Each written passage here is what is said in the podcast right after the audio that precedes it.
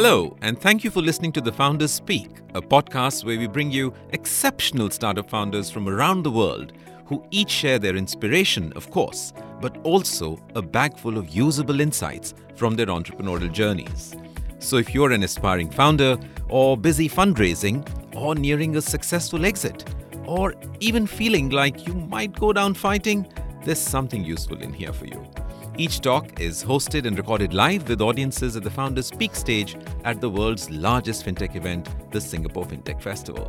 My name is Naveen Suri, and I'm your host.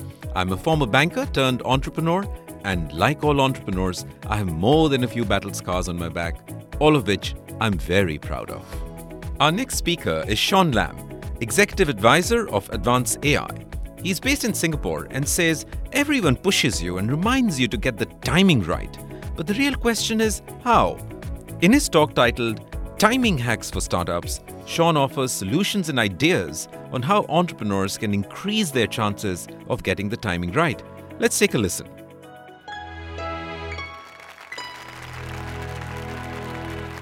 Today, I'm going to talk about one advice that many founders and aspiring founders hear all the time get the timing right. You hear that from mentors, you get that from investors, you get that from your friends. And those of you that are probably starting up in a basement or in a garage, at some point you probably start hearing from the pets that you have as well, right?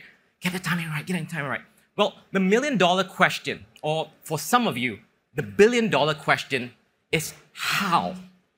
In movies, in fiction, yes, you've got Doctor Strange and the infinite, you know, the time stone where you can reverse time and look through the multiverse and find the best possible option. Or in the movie Tenet, you've got the turnstile from the future where it's able to invert time, go backwards and see, you know, correct things uh, where you need to correct.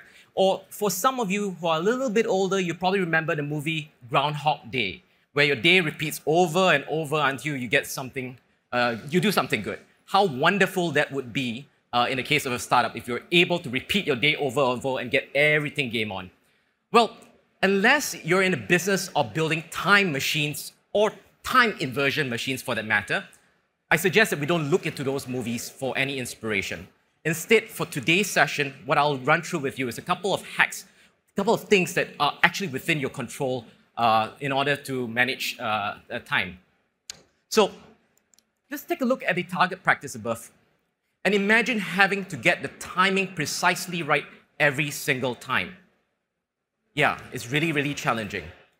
In the case of building products, if you're too early, your customer is not ready for it. If you're too late, they've already bought somebody else's product. See the challenge? Well, the Native Americans, uh, the Native American tribes, they never had the privilege of weather satellites to tell them when it was going to rain or not rain for that matter. Instead, they had this practice called rain dancing, where they would basically dance, right, in order to summon the rain to nourish the crops. Well, the question is did it work? Well, it did because they never stopped dancing till it rained. Right? So, this is what we call persist, uh, patient persistence. Patient persistence is hack number one. And what that does, it allows you to expand, expand the size of your timing bullseye and just make it a little bit bigger. So, keep on going. And remember, it's okay to get it in early. But please do not confuse patient persistence with persistent patience. They're very, very different. There's, a different, there's another word for persistent patience, and that's called procrastination. And we've all done it sometimes, particularly for founders. You've got this brilliant idea, you say, oh man, I should have, somebody stole that idea. Or, you know, I had the Facebook idea before Mark did, right? Well, that is what we call persistently patient, right? You're just waiting, waiting, waiting forever.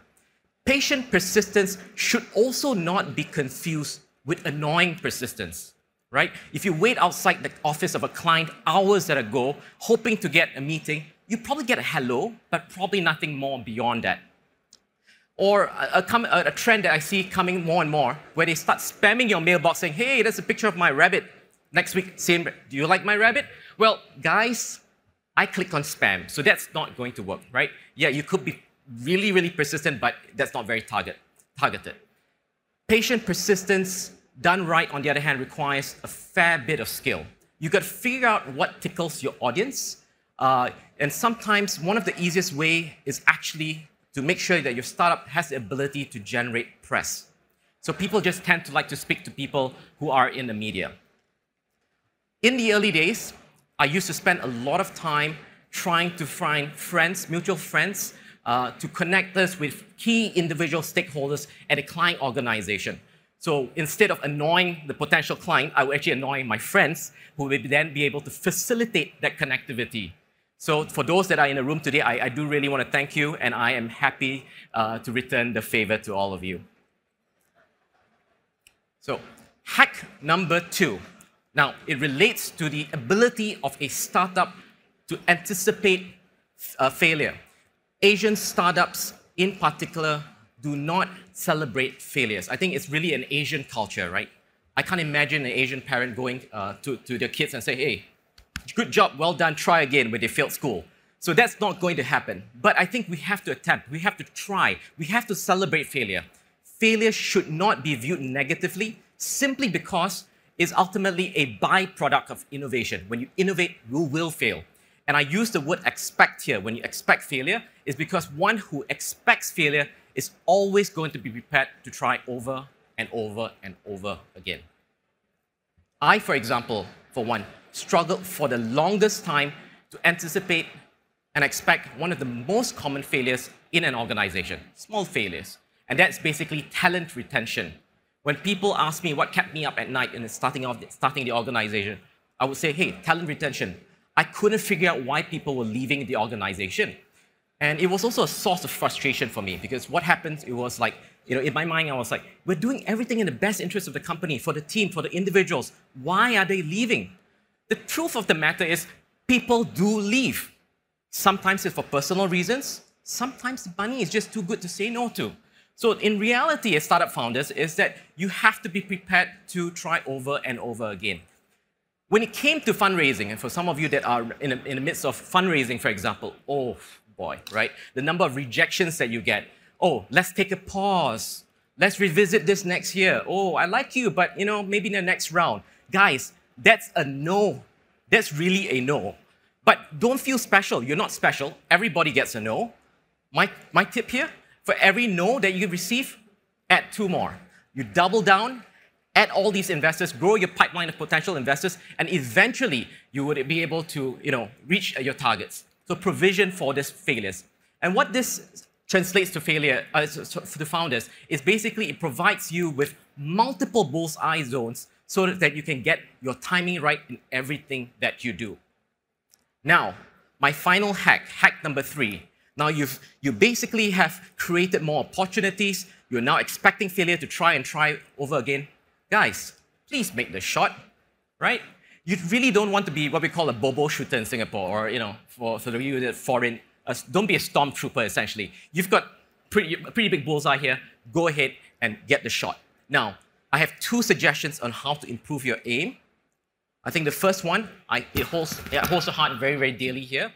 Um, surround yourself with very smart and good people, people that who are going to stand up and tell you that, hey, Sean, your aim stinks you basically want to have somebody to tell you, just like a coach, are you standing correctly? Are you getting your grip correctly? You want people that calls you out when you're doing something incorrectly. You want to op- you want to create an open startup culture where people are not afraid to tell you that something is not right because they may know something better than you. Than you. You want to have an organization that receives feedback timely from across the organization so that then you can take action and redo those correction. Because speed is, very, very essential in a startup. The suggestion number two for hack number three is the ability to MacGyver anything and everything in a startup, right? If you don't have a sniper rifle, improvise, make a slingshot, hit the target. Innovate where you can, improvise where you must. Get real, be real. Understand that every decision that you make in any case will have trade offs. There'll be times that you have to sacrifice long term for short term, medium term for short term.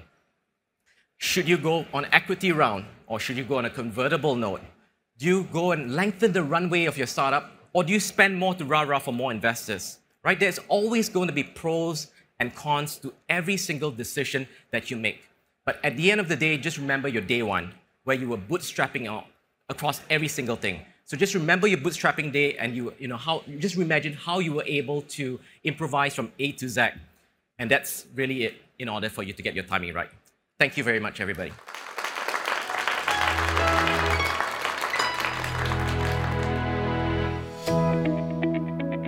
Thank you, Sean. Now, if you'd like to watch Sean's talk at the Founders Speak, simply visit Singapore FinTech Festival on YouTube. You're listening to the Founders Speak podcast, where exceptional startup founders share untold stories from their journeys. We have lots more for you coming up next, so do stay with us.